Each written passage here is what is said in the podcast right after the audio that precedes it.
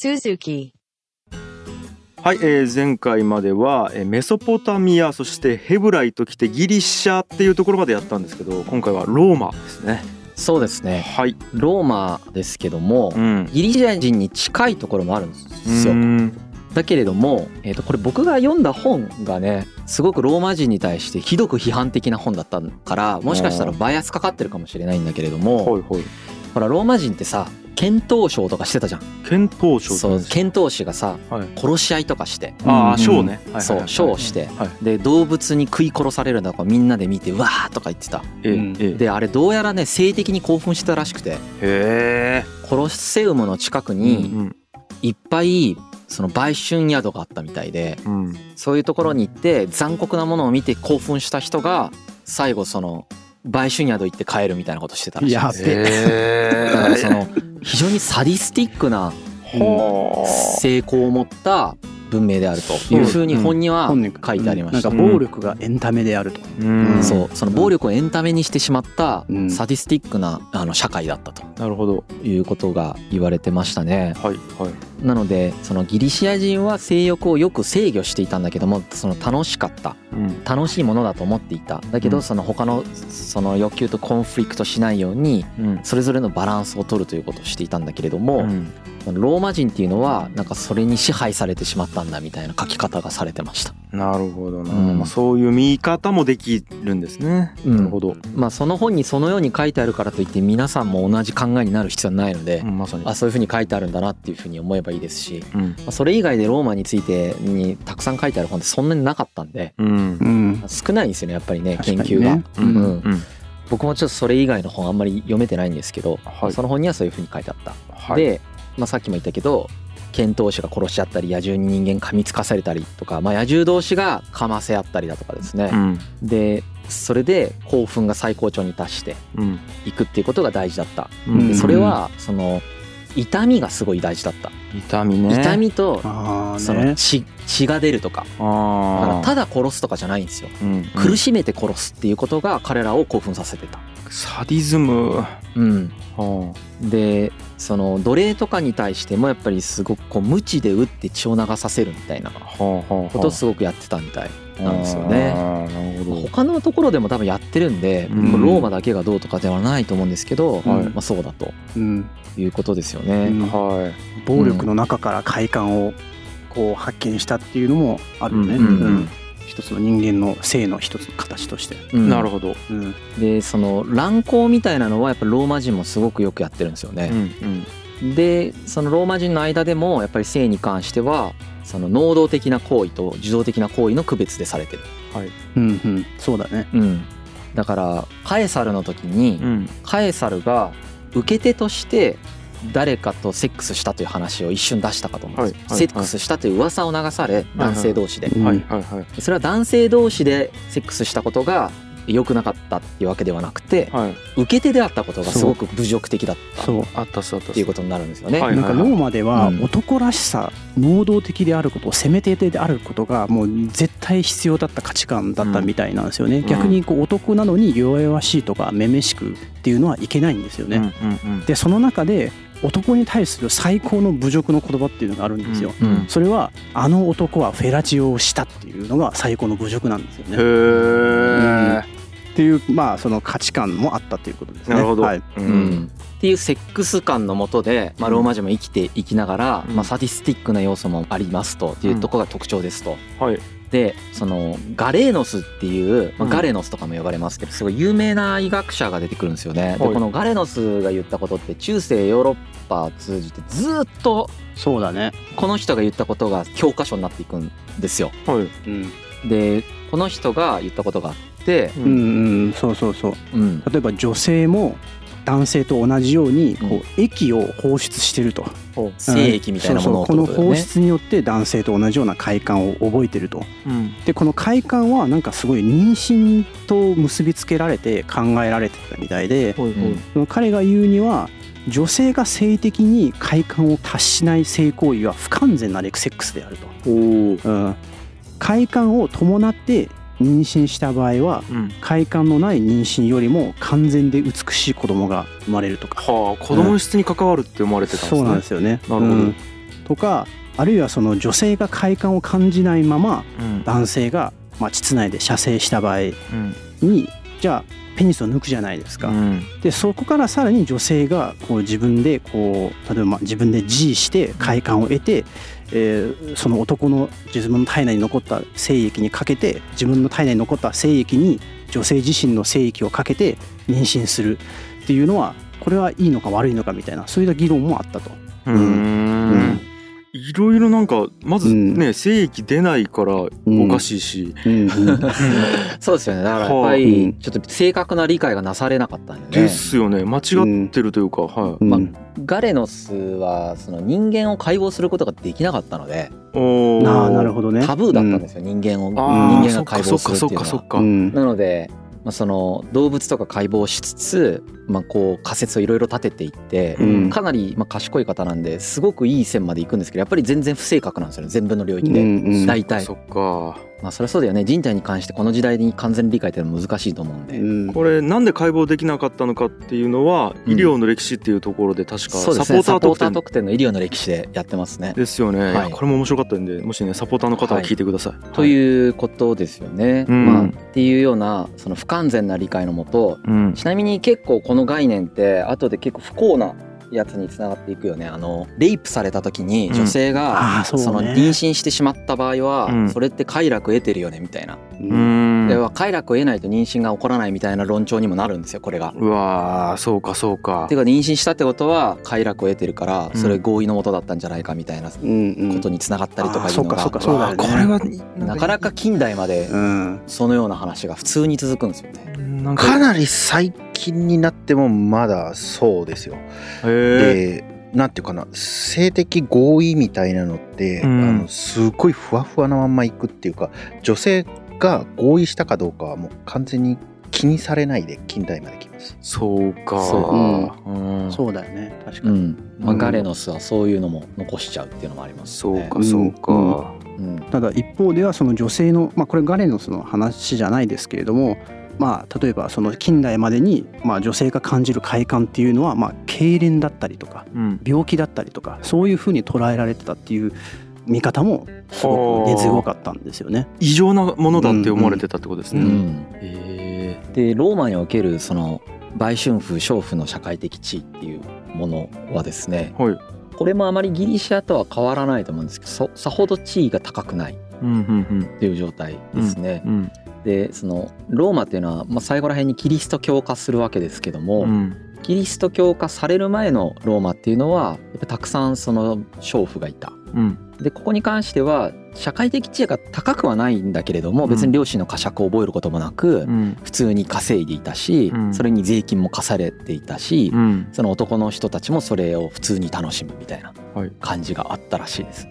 うんでどこにでもいたうん酒場にもいたし当然その売春宿にもいたし街角にも、そして市場にもいた。はうんうんでローマの法律っていうのも売春をやめさせるというよりはいうん一般家庭の妻とか娘とその売春婦娼婦っていうものうをんこう分けるということにすごい注力した。うんうんこう二つ違うよねっていう話をやってた、これギリシャと一緒ですよねわ分けるっていうことはねギリシャと一緒です、うんだから妻を性欲の対象としたらダメなんですよ。うんうんそういうことやうん、はいけどその女性の性欲の存在はあの認知してますんでこのギリシアとローマというのははいだからこそ法律でいろいろ規制しないといけなかったということになりますよねなるほどローマはね、うんギリシアはそういうのも規制しなかったけどってことですよね、でギリシアにおいては、うんその娼婦は神殿娼婦っていう形で、うんいっぱいいたっていう話をしましたけど、はいありましたどうやらローマに関しては神殿にはいなかったみたいうん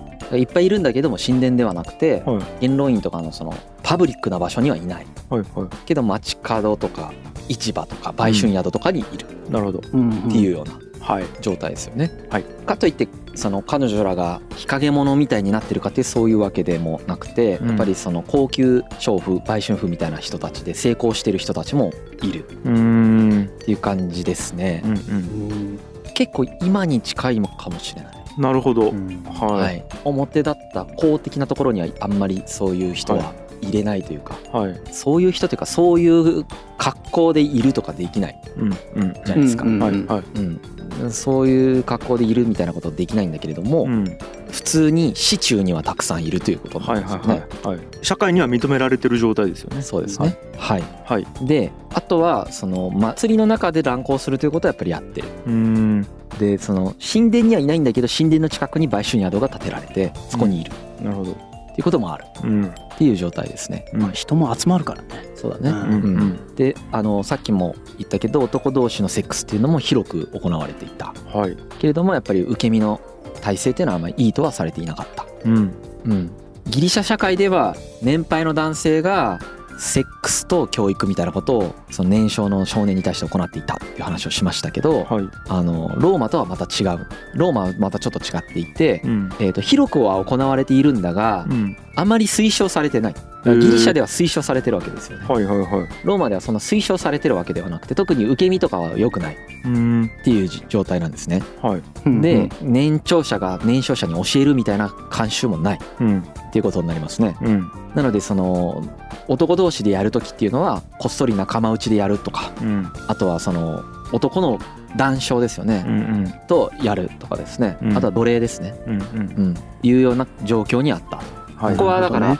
マイナーチェンジだけど大きいチェンジですよねギリシアとのうんうんうん。違いとしては。違いますねうとんモラルモラルが入ってきたっていうのかな。ううんんでこのようなその比較的そのサディスティックであったりだとかうんだけれどもで男性同士でもセックスができるであるとかですねで女性はやっぱり所有物として見なされてるとか、まあ、そういう状態の中で大きい大変換があるのがやっぱりキリスト教が入ってくるっていうことによってうんめちゃくちゃ変わっちゃうんですよね。なるほどで一番まずそのやっぱり同性愛がダメになるんですよさっきのヘブライ人ユダヤ人うんの時に、えー同性愛が絶対にダメだっていうふうに言われたっていう話をしましたよね。はいで聖書ではそのそれこそソドムとかゴモラとか言ってそのアナルセックスしてた町が滅びるわけですよね、なんかあの硫黄の雨かなんかが降ってねうん滅びるっていう描写があるんですけれども、はいだはいからすごいもう絶対 NG なわけです。うんうんでキリスト教っていうのはもちろんもともとねあのユダヤ教をルーツとしてるうん宗教なので、うんまあ、そこを引き継いでるわけですね。はいはい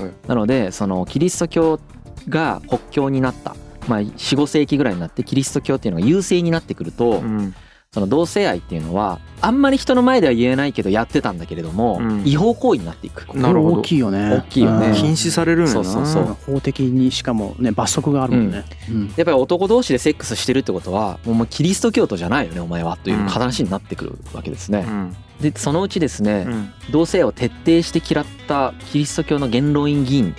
とかが出てきてうんこういう人たちが影響を与えて、まあ、皇帝がですね342年に歴史的な法令を発布するとうんおおなんやこれが同性愛の禁止ですろおお同性愛の禁止なんだけども、うんその受け身がダメなんだっていう法令を出すどどういうことでしょうえだから攻め挿に入される側はダメだぞっていう攻める方はいい攻める方はまだ法律では禁止されてないけどダメだって言われてるキリスト教が優勢な社会になってから、ん今までは文化的に別にやってもいいよと言われていた男性界でのセックスがですね、はいえー、と文化的にもダメだという話になってくるわけですよね、まず最初に、はいうんダメだろやったらとはいそれはもう非常に恥ずべき行為であるステップワンそれがはいはいとその次に法律になってくると、はい法律になった一番最初のステップは挿入されたらダメだよっていう話う うんーんする側とされる側がいないと成立しないのにされた側が悪いってことになるそうですそうであすーまずはされるっていうのは本当にダメだよねっていうことが多分そのこの時代における一番最初にみんなとコンセンサスが得られる内容だったんだと思うーんうでその後50年後ぐらいに今度テオドシウスという人ですうね、んが今度談笑を取り締まる法律を発令するうんうんでえーっと能動的に挿入してもダメだよっていうことが明確に法律で禁じられるのは、さらにここからですねうんうん100年以上経った533年なんですねへえこの時にユスティニアヌスっていうまあ皇帝が、うんえーと本来の性に反した行為をしてうん良心の呵責なき者は死刑だあらうんというふうな言い方をするでこれはやっぱりそのソドムっていう町が破滅させられたのは、この男色行為が横行していたからだというふうにまあ、聖書を解釈してなるほど。そのように決めると、うん。まあ、このポイントは何かというと文化として存在していたものを法律で禁止しようとしたは時にい。は200年ぐらい時間がかかったっていうことですい。。なるほど。それだけ根付いてたってことだよね根付いてたってことだよね。うんうんうん。それはそうだよねやっぱ根付いてる行為を、うんその教えが否定していたとしてもうん。教義では否定されてるけど慣習では残ってるわけなんで、はいはうい。んそれがその世代を何回も何回も入れ替えていって慣習側が本当に変わっていってみんなの常識からしてもマジでありえない行為だってなるまでに200年ぐらいかかったってことです。なるほど。うんうんうんはい、うん。今みたいにネットとかがあるわけじゃないから、はそうねすごい順番で変わっていったと思うんですよ。い。確かうんにち。ゃんと法律執行されてるかっていうのも一気にすぐで同時にできないからねできないしね確かうんだかはら本当にみんなの気分が変わっていくのにそれぐらいかかったんだ。い。はいはいはい。あとちなみに女性の同性愛うんなんだけれども、うんこれあんまり記述っていうのは残ってなくて、うんただまあ一部として見たのは、まあ、女性同士では、まあ、あの結婚する前にこうお互いこう楽しみ合ってた熱く戯れていたっていう風な記述がやっぱ残ってますね。うんはい、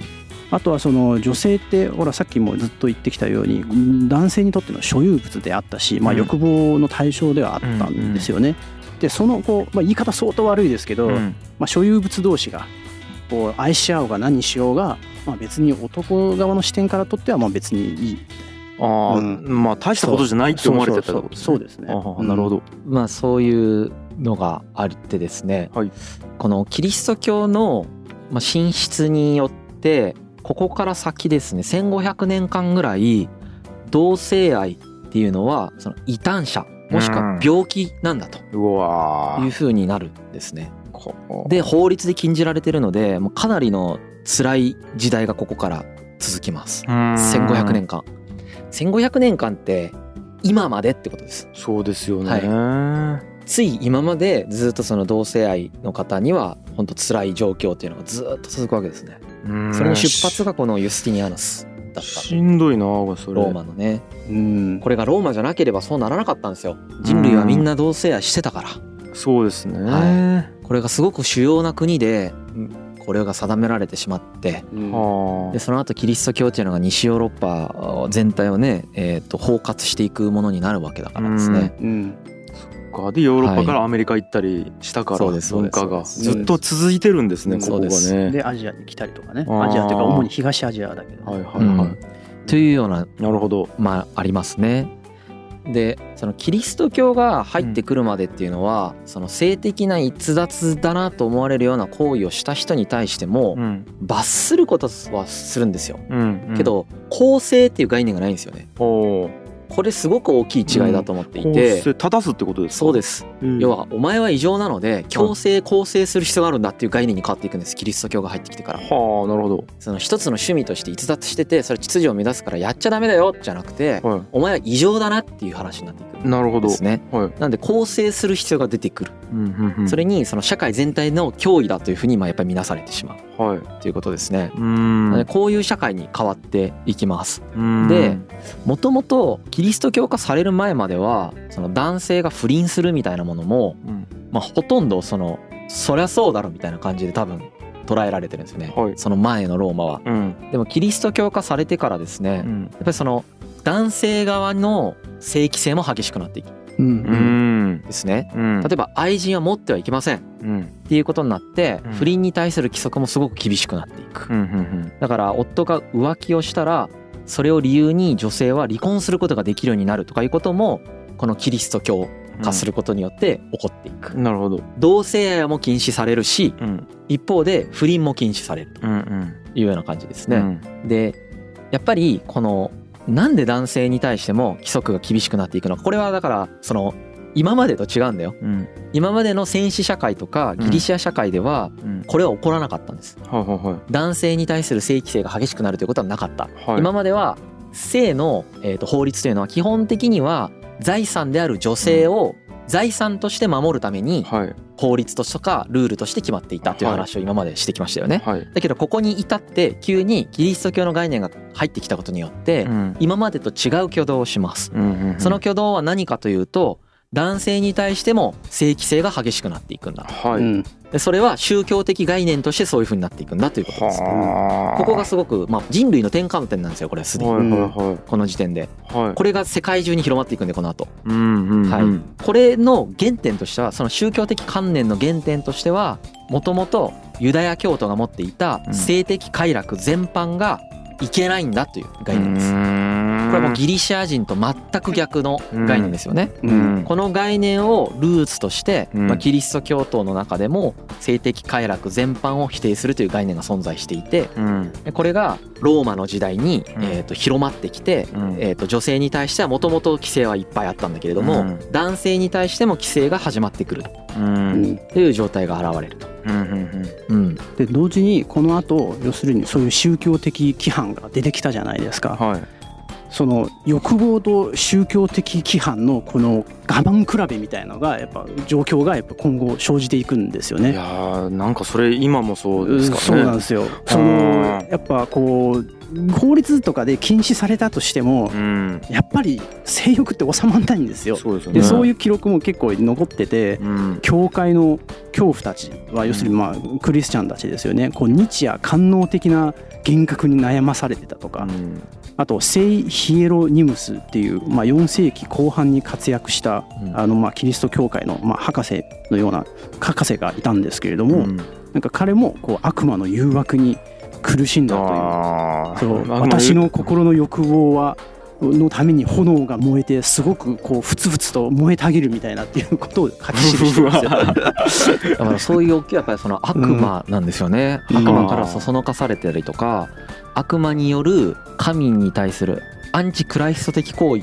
とかうん欲望として生まれてくるという感覚なんですうよ、んだからものすごく罪の概念を持つんですよその欲求に対して、うんはあまるでギリシア人と違う世界がここでいきなり繰り広げられる、ねそうだよね。そして世界スタンダードになっていくっていうねもうこの規範と欲望の中でどうしていくかっていうテーマが今後そのそうですねまあ少なくともキリスト教の文化圏の中ではテーマになっていく。はあはあはあとローマのねもう一つ特徴としてはね、うんその歴代のローマ皇帝っていうのがもうかなりの数の人たちが異常性癖と呼ばれるものを持ってるわけですあね。まあねこれ何をもって異常かというと当時の概念からしても異常なわけです。ほうほうで今からしても異常です。はいでこれはサポーター特典にしようかねえぐいんでうんえちょっと一般公開すべきではない内容かと思います。えなるほどはい、あのはい聞きたい人はぜひサポーターになっていただいてサポーター特典聞いてください。あの選択式で聞きたくない人はうん聞かないでください。なるほど気分悪くなる人いると思いますので。なるほ一応どファクトとしてただ